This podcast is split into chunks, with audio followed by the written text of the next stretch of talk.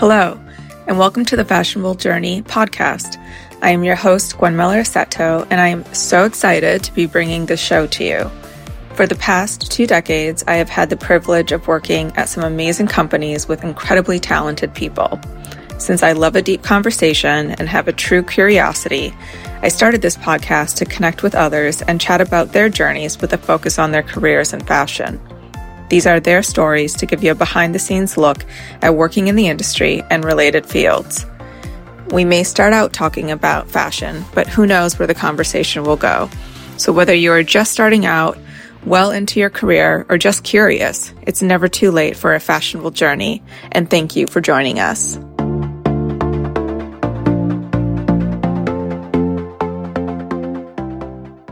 Hello, and welcome to this episode titled The College Years, because that is what I'm going to talk about today. And very creative, I know, but I'm also going to talk about a couple concepts that actually relate to us no matter where we are in our journey. Um, I think this will be particularly helpful for those in high school thinking about going to college, but also those in college, obviously. But also the concepts that I'm going to talk about today really apply to us anywhere we are today. Before I get into my college experience, I want this concept to sit with you during this episode. Um, this concept applies to all of us, regardless of where we are in life, from the college freshman to the CEO and founder. So here we go. I heard it from Mel Robbins, who wrote the five second rule and the high five habit. She said, and I quote, the bottom line is no one is coming. No one. No one's coming to push you. No one's coming to tell you to turn off the TV. No one's coming to tell you to apply for that job that you've always dreamt about. It's up to you. You've got to push yourself. You're always going to need to give yourself a push. So that being said, college is the first foray into true adulthood. This is the fun, amazing practice round of the real world. It is this amazing opportunity of discovering what you truly enjoy, exploring subjects and fields that may have been foreign to you before, and forging those relationships that may last a lifetime. And all of it is on you. It's your responsibility to get the education you want. To Mel's point, no one is getting you out of bed. No one is checking in to see if you did the homework on time. You have to show up for yourself because honestly, if you can't be there for yourself, then why would anyone else? This is a great habit and mindset really to start to adopt now because this will serve you so well throughout your lifetime. Within the same quote from Mel, she says, It's up to you. And because you're only ever going to do the things that you feel like doing right now that feel good right now, unless you understand that you've got to parent yourself you're not going to make your dreams come true. For your reference, I've put Mel Robbins' video in the show notes on the Fashionable Journey website. What my intent is by quoting Mel Robbins is to say take advantage of your college or university experience. I went to the University of Wisconsin Madison for my undergrad degree. As my ego mentioned in the first episode of this podcast, I was pre med my freshman year because I honestly thought I wanted to be a doctor. Sometimes I still have the what ifs, but I discovered by the end of that freshman year that there was a textile and apparel design major that was affiliated with the Fashion Institute of Technology, and that felt like a better fit for me. So I switched. And shortly into the program, I wanted more. I wanted more options and to see if there were other fields that I could combine with fashion. So I took a couple extra courses like journalism and retail math, only to realize that I really wanted a business minor. So I added that to my plate. What I really found out was that I probably would never make a good accountant. Oof. I mean, honestly, definitely not my best work in that class. I got a BC and the last time that I ever had a C was in fourth grade for history. Obviously that was traumatic if I can remember that. But back then when I got that C in history, I was so upset because fourth grade was the first year of letter grades and I wanted better for myself. So fast forward to that accounting class and honestly, I wasn't upset. I was relieved. My perspective had changed slightly and I wanted to do well, but it was more about actually understanding the topic and being able to apply it, which I think is really a note of distinction. Learn to understand so that you can really take it and apply it to your work. So often we cram and memorize for a test, but it doesn't fully register. So do yourself the favor and be curious and really try to learn it. So besides taking courses outside my major, I also had a variety of jobs. I truly believe there is something to learn from every job that you have. For instance, I was a sales assistant at a local bridal shop, learning about silhouettes that flatter different body types and also production calendars. One morning a week, I would assist the head seamstress with alterations. I don't like to admit that I know how to sew because honestly, I don't enjoy doing it and I'm not good at it. It's full disclosure. But um, a little fun random fact that I got from that job was if you prick your finger and you get your blood on a white dress, all you have to do is spit on it because your your saliva contains an enzyme that gets the blood stain out note that only your saliva gets out your blood in a small stain. This isn't like a large thing, but um, other saliva will not work. So crazy, right? But I digress. So back to the jobs. I was also a curatorial assistant at the Helen Louise Allen Textile Collection at UW Madison, which really developed my research skills and required me to be very detail oriented. And it was a really cool job. And the garments that I got to see and the historical pieces were fascinating. So again, it's about cultivating that curiosity. I've also worked retail, which is the best interaction with customers, plus understanding the operation side of the business from the ground up. However, my real pride and joy at Wisconsin was founding a club. The situation was that the school had eliminated the fashion runway class, which was always in the spring semester, and it culminated in a runway show of everyone's term garments. The program at Wisconsin was only three years, so you could take this course in your second and third years of the program. So when was this class eliminated, you ask? Well, it was taken off the curriculum, as you might guess, after my first year, just when I was eligible to take it. So I spoke to the department head and asked that if I started a club, could the club put on a runway show? After she said, why not? I started the process of creating the club by applying and then registering this. I called it the Textile and Apparel Student Association, or TASA for short. And I made myself president elected a VP, a secretary, a treasurer, and all the students in the program became members. I won't bore you with all of the details. So for the next two years, we put on a fashion runway, fundraising, writing grants and donation requests, and ultimately producing a show. I was really proud of this. TASA existed for many years later, and today I think it's been renamed ATA or Apparel and Textile Association and I'm sure the purpose has evolved too. The story that I really wanted to touch upon though today was when I was applying to the Fashion Institute of Technology. The process at the time was submitting your portfolio and resume. And when I was reviewing this with the department head, she said that I needed to change one thing on my resume. Under the section of extracurriculars where I had, quote, founder and president of the Textile and Apparel Student Association, unquote, she said, you need to remove founder.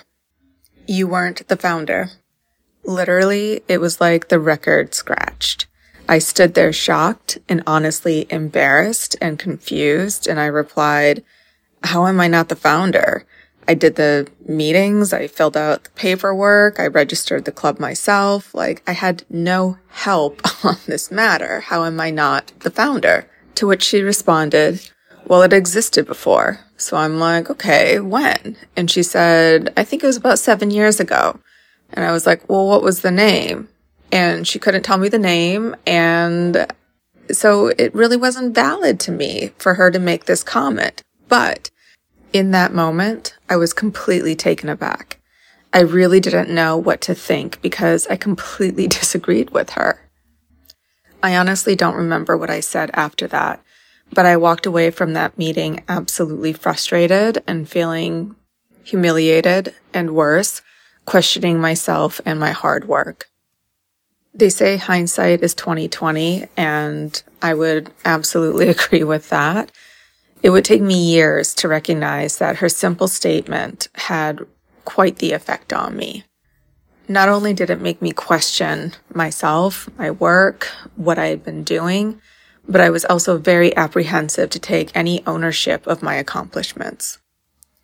There's a term that is still being tossed around today called imposter syndrome, which is generally defined as feeling like a fraud and doubting your abilities. There's a really interesting article in the Harvard Business Review that I will link to the show notes that discusses this phenomenon that disproportionately affects high achieving people with whom many question the deservingness of their accolades. The article goes on to state that imposter syndrome directs our view towards fixing women at work instead of fixing the places where women work. Now, my experience didn't take place in the workplace, it took place in academia, but it still doesn't dilute the fact that it was a life altering moment for me. But this does now take me back to the first episode of this podcast where I'm discussing my why. Why I started this podcast in the first place. And it was to discuss the what ifs and to discuss that positive psychology statement that I had heard about this is happening for me, not to me. What if she was testing me? What if she was seeing if I would stand up for myself or if I would defend my position or defend my reasoning for putting founder on my resume? What if that situation was actually showing me that something that I was so resolute about that somebody else could have a completely different opinion? What if it was simply getting me comfortable with uncomfortable situations? It could be all the above or none of the above, but I did leave it on my resume and I submitted it and I got into FIT and it was a really formative year for me that last year of college. And one of the things that I will recommend to anybody entering college, especially FIT or a design school, where you're taking fashion design courses, especially pattern making, where there's going to be sewing, learn how to do basic sewing before you get in. And I say this from firsthand experience because my classmates from Wisconsin, we had three years of learning how to sew and sewing our own garments, which was super beneficial because the two year program and one year at FIT is a very intensive course that goes fast and it's a lot of projects and it's not just one course. You usually have another two or three courses that you're taking. And the students that didn't know how to sew really suffered. And unfortunately, you are still having to present a garment that you sew. It is important to know the construction of a garment, especially as a designer, but also it's really important if you're in other fields, whether it's production or it's merchandising, when requests come in to know if that's even possible. And obviously in production, they're actually creating the garment. So it's very imperative to know what is possible. That being said, you're not going to be sewing when you enter the fashion industry. You're just not. It is a skill and the people that are seamstresses and sewers are incredible.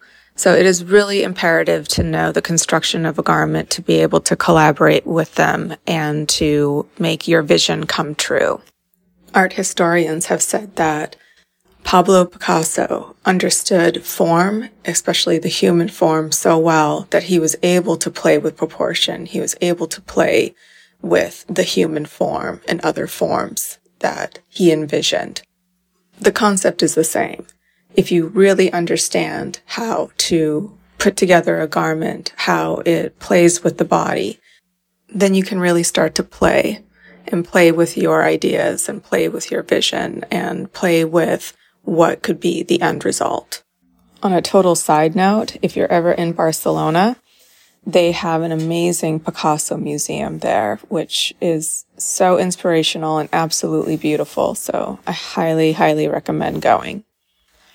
Back to the college years. Um, I had several internships and I think I'm going to save that for my next monologue episode here. And so for now, I just want to say that the moral of this story is that you are responsible for your education and experience. So have fun with it. There are so many different opportunities out there. So be creative, knowing that you can't go wrong because it is all happening for you. The lessons, the learnings, the networking, etc., etc. And to bring it full circle, quoting Mel, no one is coming, but you got this. Unless you're living with a roommate or a significant other and you maybe perhaps left your dishes in the sink by accident, then you can bet your ass that they are coming. They are coming to tell you to clean up your shit, or at least I imagine so. I do not know firsthand. But anyway, parting words to live by, right? Clean up your mess. Before I completely sign off for today, I have so many little bits of advice and nuggets of experience here so if you have any specific questions, feel free to DM me on Instagram at The Fashionable Journey. And thank you so much again for listening, and I wish you a wonderful day.